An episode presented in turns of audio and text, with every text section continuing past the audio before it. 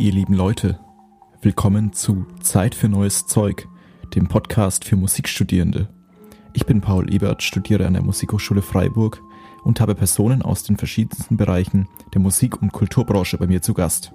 Ich stelle mir die Frage, wie ein umfassendes Studium der heutigen Zeit, aber auch der Zukunft aussehen kann und welche neuen Fertigkeiten und Kompetenzen man als Absolvent braucht, um in Zukunft in der Gesellschaft Fuß fassen und, noch viel wichtiger, eine eigene Persönlichkeit haben zu können. Heute habe ich Clemens K. Thomas zu Gast. Clemens hat in Freiburg Komposition und Cembalo studiert, arbeitet zurzeit in der Position des Artistikmanager beim renommierten Ensemble Recherche und beschreibt sich selbst als, Zitat, Komponist, Texter und Macher. Seine Werke kamen bereits durch bekannte Formationen wie den Neuen Vokalsolisten Stuttgart zur Aufführung. Wir kennen uns vor allem vom Verein Zeug und Quer. Diesen hat Clemens mitgegründet, war lange Zeit im Vorstand und setzt regelmäßig neue, coole Projekte um.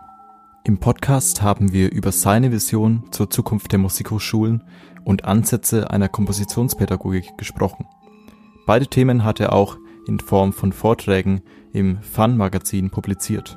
Außerdem gibt Clemens tolle Tipps zu einem umfassenden Studium und nennt viele Institutionen, von denen man auf jeden Fall mal gehört haben sollte.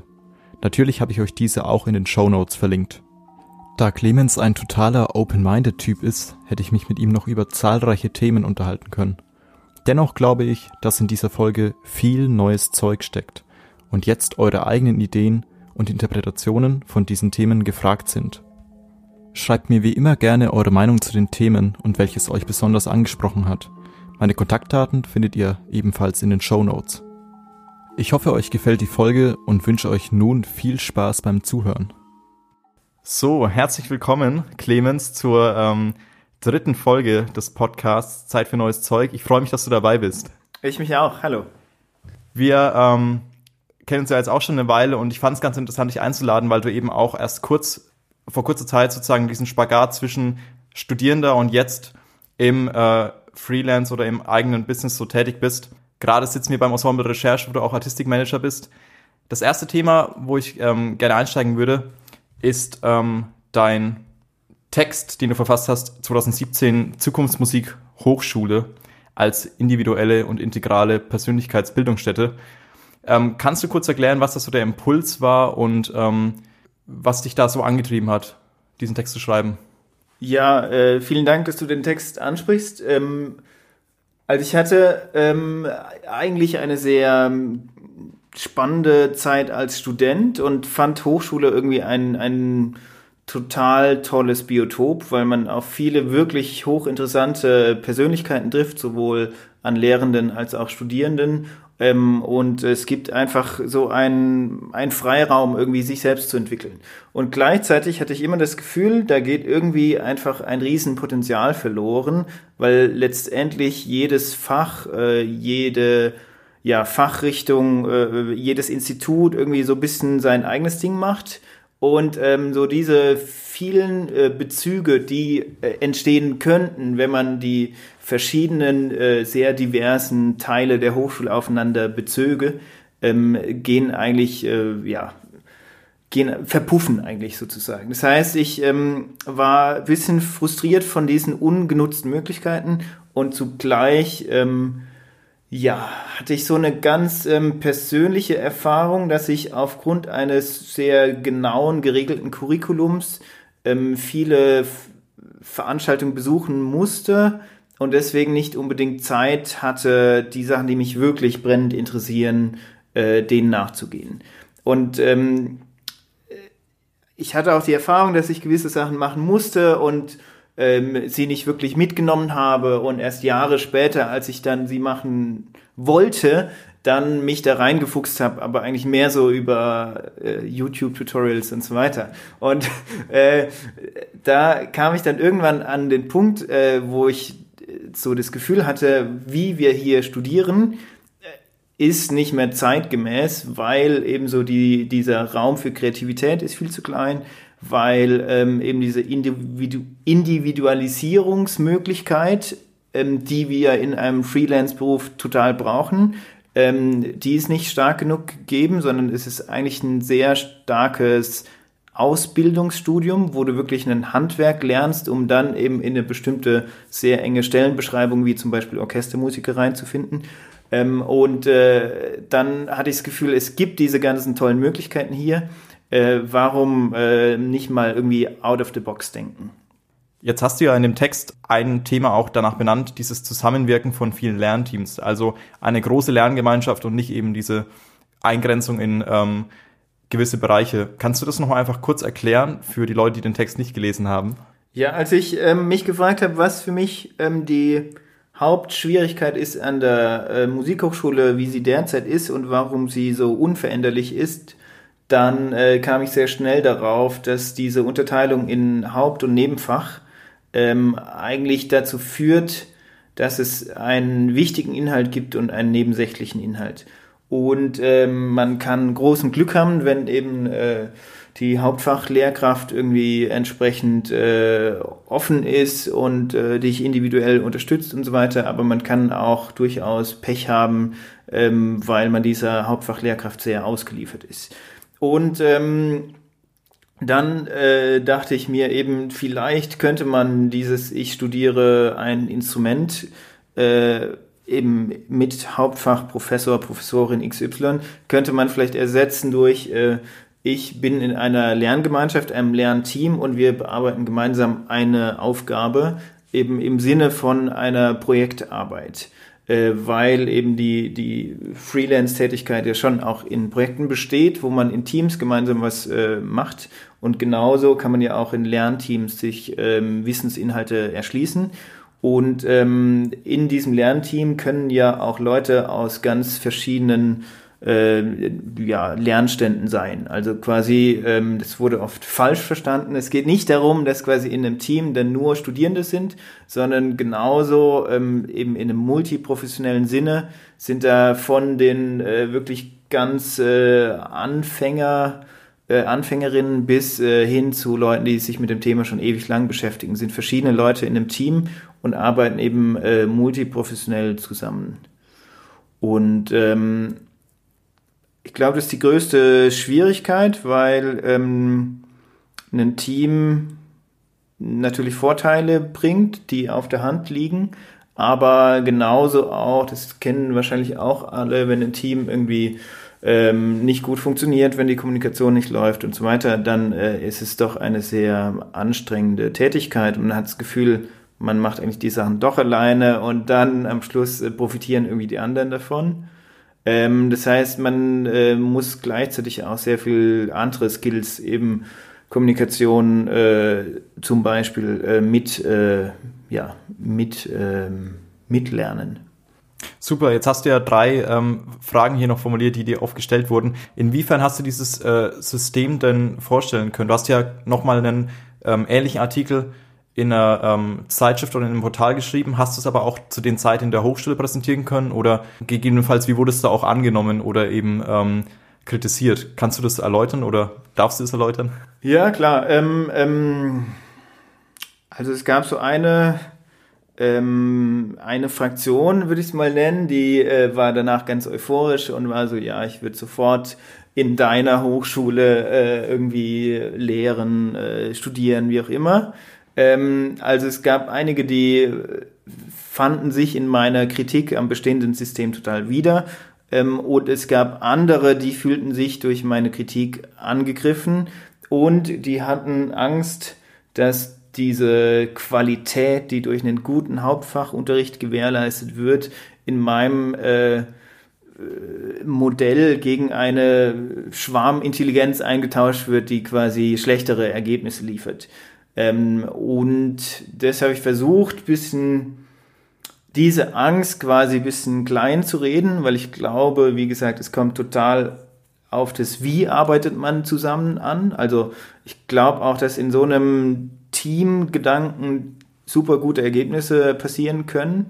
Ähm, aber ähm, ja, meiner Meinung nach hat das was mit Machtstrukturen auch zu tun, das, äh, was ich gerade auch in der Hochschuldebatte, wo es so Fälle gibt wie äh, in München waren diese Gerichtsfälle wegen sexuellem Missbrauch und so weiter, ähm, dann finde ich, ist so eine äh, Überlegung, wie kommt man aus diesem eins zu eins äh, Hierarchiegefälle vielleicht ein bisschen raus, finde ich, äh, sind total zeitgemäß. Und insofern wurde es einerseits gut angenommen, andererseits ist nichts passiert. Okay. Ähm, schade, ja, da macht man sich so viel Arbeit und dann wird es irgendwie gar nicht geschätzt. Ich glaube, was ich formuliert habe, ist in vielen Sachen auch eine Antithese zum bestehenden System, weil ähm, natürlich der ganze ähm, Wissenschaftsmarkt, sage ich mal, funktioniert natürlich über ähm, ja, externe äh, Leistungsbegutachtungen. Das heißt, äh, Prüfungen sind so in unserem Denken drin, und Credit Points und so weiter und Vergleichbarkeit von Hochschulen. Und wenn jetzt einer hingeht und sagt, was wir künstlerisch tun, ist eh nicht vergleichbar, von daher schaffen wir gleich die Prüfungen ab, ähm, dann kann man das quasi kaum der Politik ähm, irgendwie argumentativ darlegen. Also, was ich da als Utopie formuliert habe, ähm, wo ich auch ganz viele Gedanken von Andreas Dörne ähm, einfließen habe lassen, Äh, funktioniert in unserer aktuellen Gesellschaft leider noch nicht, aber ich habe trotzdem den Traum, dass äh, irgendwann in den nächsten zwanzig bis fünfzig Jahren da irgendwie eine Generation dann mal aufsteht und sagt, so wie wir aktuell studieren, ähm, so wollen wir nicht weiter studieren, weil wir wollen nicht mehr wie im zwanzigsten Jahrhundert äh, irgendwie in die Orchester. Ja, Träume sind immer gut, das kann man auf jeden Fall haben. Ähm, auch super, dass du es ansprichst mit Andreas Dörne. Die Bücher oder die Literatur, die du ähm, zum Teil verwendest hast, die kann ich auch nochmal in den Shownotes verlinken. Ich habe selbst mich weitgehend durch, sein, ähm, durch seine Bücher ge- äh, gelesen. Es ist einfach, man merkt sofort eine andere Denkweise und ähm, die findet sich auf jeden Fall auch bei dir wieder. Das verlinke ich alles mal und da kann man sich bei Interesse nochmal dort reinlesen. Genau, kann ich nur empfehlen, auf jeden Fall. Jetzt hast du auch äh, Komposition studiert und ähm, dich auch in einem Text oder vielmehr ähm, persönlich mit der Kompositionspädagogik beschäftigt und hast da auch dir vor allem die Fragen ja gestellt, ähm, wie können wir den Musizier- Musizierunterricht ähm, vielleicht auch neu erfinden und welche Anreize und Aufgaben ähm, können vor allem ausgelöst werden, wenn man den von außen betrachtet, diesen Kompositionsprozess. Und ähm, kannst du vielleicht da nochmal erklären, was du auch vielleicht in die Richtung schon an Workshops oder an Lehrerfahrungen selbst machen konntest? Äh, ja, gerne. Also ich glaube, das ist erstmal ein äh, sehr breites Feld, ähm, was noch gar nicht in, äh, ja, also sag mal, das geht theoretisch von der E M P, wo dieser Teil des selbst kreativ äh, spielerischen, äh, ich lerne nicht ein Instrument, sondern ich mache Musik in einem umfassenden Sinne, das ist in der E M P schon total drin und ähm, die sind da eigentlich am weitesten, dass sie nicht so einen äh, sehr heiligen äh, Kompositionsbegriff haben, sondern so einen sehr niederschwelligen Zugang haben. Aber man könnte genauso das weiterdenken über allgemeinbildende Schule, Musikschule bis hin zur Hochschule. Und ähm, ja, ich denke eigentlich, wenn ich mir überlege, wie ein professioneller Musiker, Musikerin heute Ähm, dastehen sollte, glaube ich, ähm, in einem Sinne von Postgenre sozusagen, dass es nicht mehr um bestimmte spezifische ähm, Musikrichtung geht, sondern darum, dass man eben einen breiteren Überblick hat und spannende Erzählungen und Beziehungen herstellen kann zwischen verschiedenen Stilen. Und ähm, da es kein Instrument gibt, für das es alle äh, Stile verfügbar gibt, ist es total unabdingbar, dass man als mindeste kreative Leistung imstande ist, ein Arrangement für sich selbst zu machen. Ähm, und ich glaube, diese Kompetenz, dass man ein Stück nimmt, ähm, äh, zum Beispiel abhört und dann eine Transkription für sich selbst macht und das irgendwie so arrangiert, dass es gut klingt, ähm, auf dem eigenen Instrument, diese wirklich basic Kompetenz äh, wird an Musikhochschulen nicht zu Genüge äh, gelernt und ähm, natürlich kann man äh, da schon sehr viel früher ansetzen und sagen, genauso äh, geht es auch in, im Musikschulunterricht irgendwie darum, dass man nicht nur Stücke lernt, sondern auch ähm, irgendwie Improvisation ganz selbstverständlich dazu äh, gehört, auch ähm, im schulischen Musikunterricht, wenn wir den mit schulischem Kunstunterricht äh, vergleichen, wo es total normal ist, dass man auch eben nicht nur über Kunst redet, sondern auch selbst irgendwie künstlerisch äh, kreativ tätig wird, den Pinsel schwingt, dass man genauso quasi, äh, ja, in äh, einem äh, möglichen Rahmen eben kreativ tätig wird und äh, komponiert oder sich zumindest wie ein Komponist verhält. Im Sinne von, was heißt Komposition? Es ist letztendlich Entscheidungen treffen, die man wieder revidieren kann. Und äh, ich glaube, wenn man Komposition als sowas Grundlegendes versteht, äh, ich entscheide mich bewusst für eine Sache, dann ist es total eine Sache, die man auch sonst im Leben gebrauchen kann. Und wenn man das in der Schule auch als Gruppenunterricht macht, als Aushandlungsprozess, dann hat es auch was von äh, Demokratieunterricht letztendlich, weil man so lernt, wie man in der Gruppe gemeinsam zu einem Ergebnis kommt, was allen dann als Kompromiss auch passt.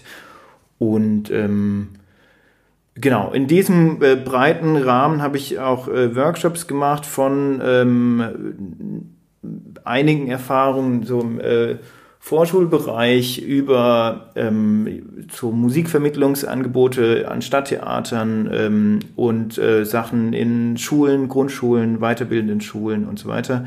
Und ähm, meiner Meinung wäre es total wichtig, dass an Hochschulen das Fach Komponieren für Nicht-Komponisten eingeführt wird, dass eben diese Trennung von Komponist und Interpret irgendwie auch aufgehoben wird.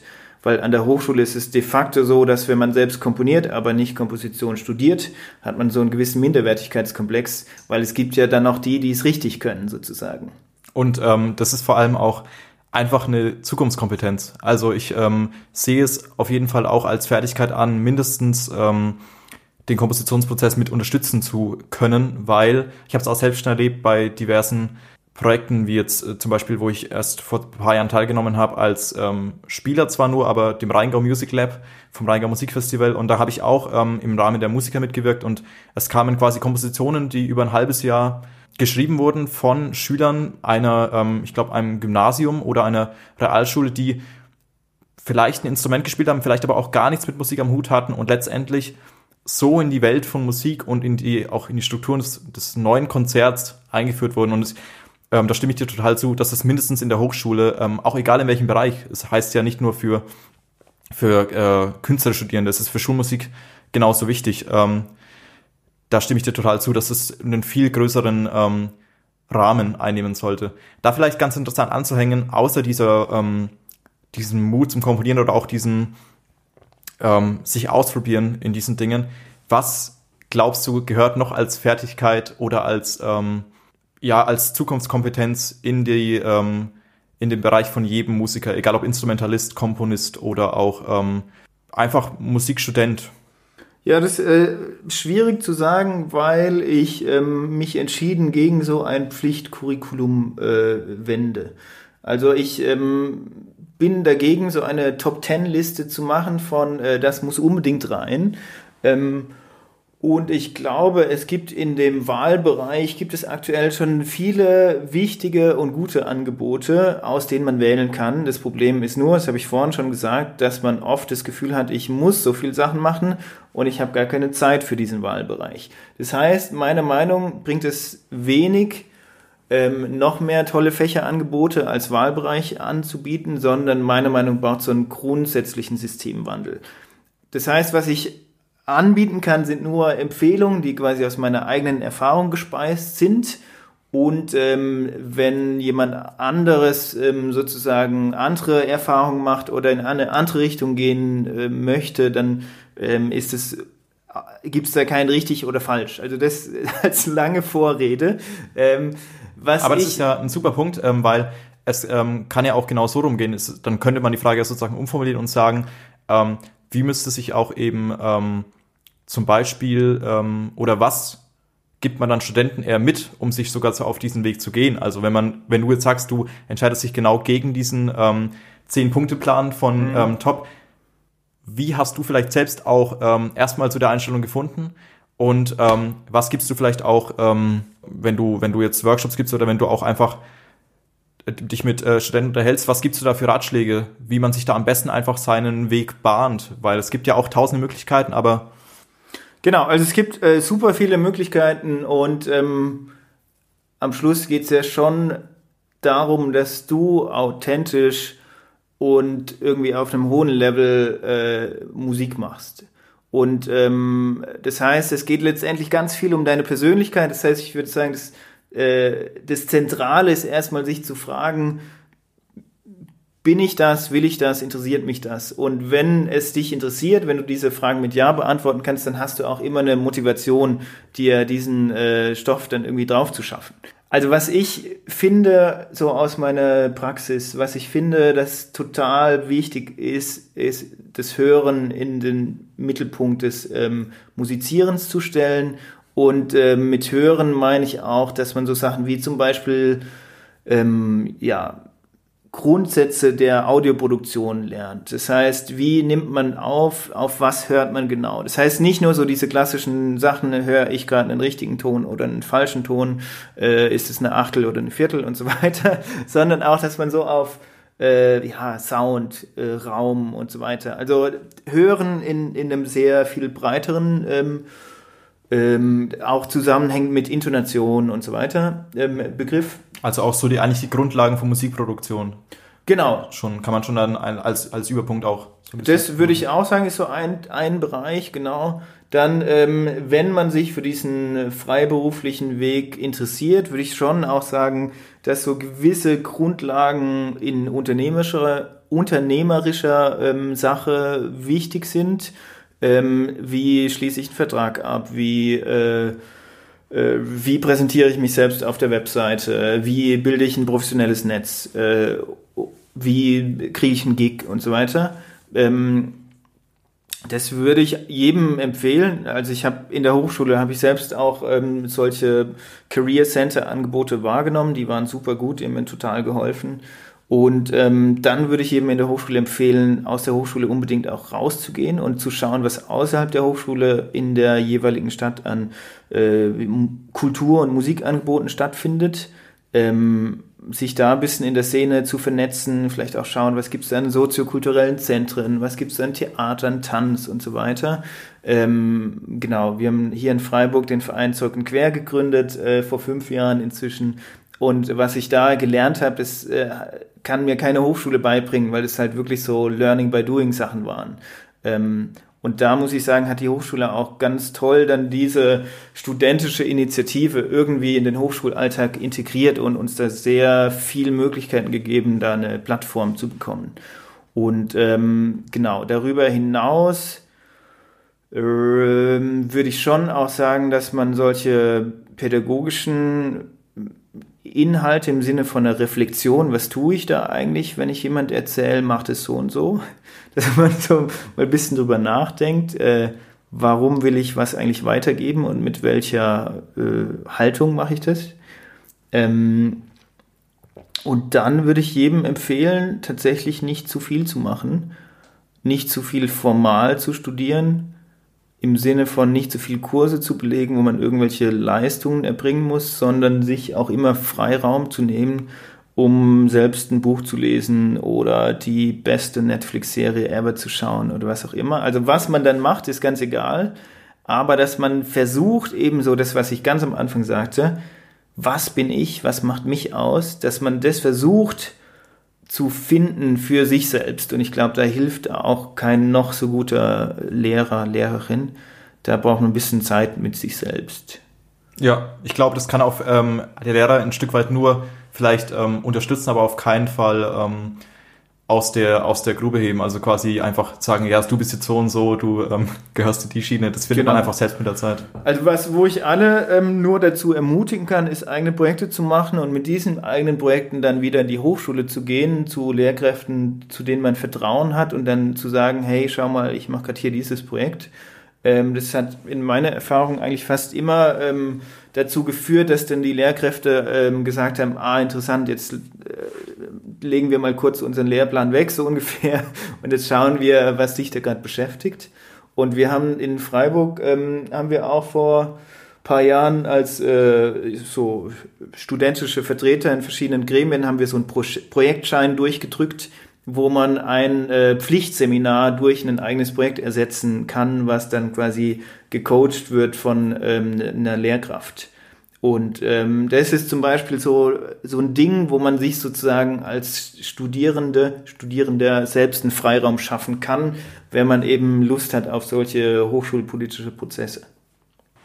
Jetzt hast du ja vorhin schon Zeug und Quer genannt als Verein, wo man sich vor allem außerhalb der Hochschule mal verwirklichen kann oder auch neue Leute, neue Projekte kennenlernen kann. Kennst du denn noch Institutionen oder auch ähm, Anbieter oder Veranstalter von Meisterkursen, die ähm, genau sich ähm, in dieser Sparte bewegen, dass man einfach mal aus der Hochschule rauskommt und sich da neuen Projekten oder neue Inspirationen holen kann? Ähm, ja, vielleicht als erstes würde ich mal die Website better concerts punkt org nennen. Ähm, das ist eine relativ junge Website, die versucht, ähm, Konzertformate, die irgendwie innovativ sind, zusammenzutragen. Und da sind dann so Sachen wie das Stegreiforchester drauf oder das Podiumfestival. Vor allem letzteres würde ich auch unbedingt empfehlen, ähm, weil die seit über zehn Jahren echt experimentelle, verrückte Sachen machen, die so überhaupt nichts mit neuer Musik zu tun haben und gerade deswegen, muss man sagen, total zeitgemäß sind. Ähm, das würde ich sagen, ist sehr ähm, spannend. Ähm, dann gibt's auch von der Alfred-Töpfer-Stiftung gibt's ein äh, Programm, das heißt Concerto einundzwanzig, da war ich letztes Jahr als Stipendiat. Ähm, da geht's auch drum, wie quasi sich der Konzertmarkt im einundzwanzigsten Jahrhundert entwickelt. Ähm, Die beiden Sachen fand ich sehr spannend. Als Spieler war ich auch ähm, vor zwei Jahren als Cembalist hier in Freiburg bei der Ensemble Akademie ähm, des Barockorchesters und des Ensemble Recherche. Und das ähm, ist ein Kurs, wo sich so zwei Welten begegnen, alte und neue Musik. Ähm, ist ein Kurs, der jetzt eher klassisch für Instrumentalisten gedacht ist. Ähm, aber genau, ansonsten gibt es eigentlich fast überall, in jeder Stadt gibt es auch so kleinere Kulturvereine und da, ähm, ja, oft gibt es so eine Generation, die gerade so aus der Hochschule draußen ist und die dann als so äh, junge Freelancer irgendwas macht. Ähm, da würde ich individuell versuchen, da mal so ein bisschen Anschluss zu bekommen und ähm, genau, schauen, wer macht in interessanten Spielstätten wie zum Beispiel dem Radialsystem in Berlin, Kampnagel, Hamburg und so weiter, ähm, Alte Feuerwache in Köln. Wer, wer macht da eigentlich die Sachen und was sind da für Ensembles, die man selbst spannend findet? So. Cool. Ja, das sind auf jeden Fall viele Organisationen, gerade letztere, die du noch genannt hast. Ähm, das sind ja auch äh, Vorstände oder ähm einzelne Personen. Ich weiß neulich im, in der Heidelberger Music Conference, da war auch der Volkert Ude, der eben ja. vom Radialsystem ja, genau. der Chef ist. Ähm genau, eben Volkert ist auch ein ganz spannender Typ, der auch das Bachfest in Köthen zum Beispiel ganz neu aufgezogen hat. Und äh, eben, das sind so Leute, denen man mal so folgen kann, wenn man sich so für innovative äh, Gedankenströme interessieren kann. Der ist auch bei Concerto einundzwanzig dabei. Und ähm, das kann ich nur empfehlen, weil das noch nicht akademische Richtungen sind. Ich vermute, das kommt sehr bald in die Musikhochschulen, was auch äh, gut ist. Und ähm, genau, da würde ich unbedingt jetzt schon mal so ein bisschen schauen, was, was kommt da in den nächsten Jahren auf uns zu, was eben so Konzertdesign nennt, das Volkert Ude betrifft. Das würde ich sagen, ist ein super wichtiges Thema, weil wir erleben, dass unsere Generation eigentlich keinen Bock mehr hat auf so ein klassisches Konzert. Aber das vielleicht dann in der nächsten Podcast-Folge. Ja, aber es ist, äh, es ist super zu hören, weil ähm, genau damit beschäftigt er sich ja und das versucht er auch schon seit ähm, x Jahren ähm, mit seinen Institutionen, Radialsystem oder auch ähm, Montforte, Zwischentöne. Genau. Ähm, und er hat ja auch, ich hab, bin auch auf ihn aufmerksam geworden durch, glaube ich, ähm, ein Buch von Martin Tröndle, ja. dieses Das Konzert. Ähm, genau. Das kann ich auch nur empfehlen, verlinke ich mal, ähm, wo einfach viele verschiedene Beiträge zu diesem Konzert der Zukunft, wo man auch schon so betiteln kann, zu, ähm, zu lesen sind und auch ganz verschiedene Positionen. Also von ihm über dieses, ähm, dieses äh, ja, junge Leute haben einfach keinen Bock mehr, bis hin zu ähm, Leuten, die von dem klassischen Konzert noch ausgehen, das nur aber abwandeln wollen. Also super spannende Texte und ähm, auf jeden Fall ein Bereich, der faktisch jeden Freelancer oder auch jeden Musiker, der ähm, sich in die freie Wildbahn wagen will, was angeht oder angehen muss. Absolut, ja, ja. Cool, aber ähm, das ist auf jeden Fall viel Input. Ich hoffe, ähm, der wird auch genutzt hier von den äh, Hörerinnen und Hörern. Vielen Dank, ähm, dass du dir die Zeit genommen hast und hier ähm, die Kiste geöffnet hast für neue Inspirationen und neue, ähm, auch neue Denkansichten durchaus ähm, mit deinen Publikationen. Und ähm, ja, danke dir für dein Engagement, diesen Podcast zu machen und äh, diese Arbeit. Ähm, finde ich super, dass du da irgendwie so deine Erfahrungen äh, und deine Fragestellungen mit äh, irgendwie anderen teilen möchtest. Und ich hoffe, du findest viel Hörer. Vielen Dank. Dann bis bald. Bis bald. Das war's für heute. Wenn es euch gefallen hat, abonniert den Podcast und empfehlt ihn euren Mitstudierenden. Bis zum nächsten Mal und bis dahin macht's gut.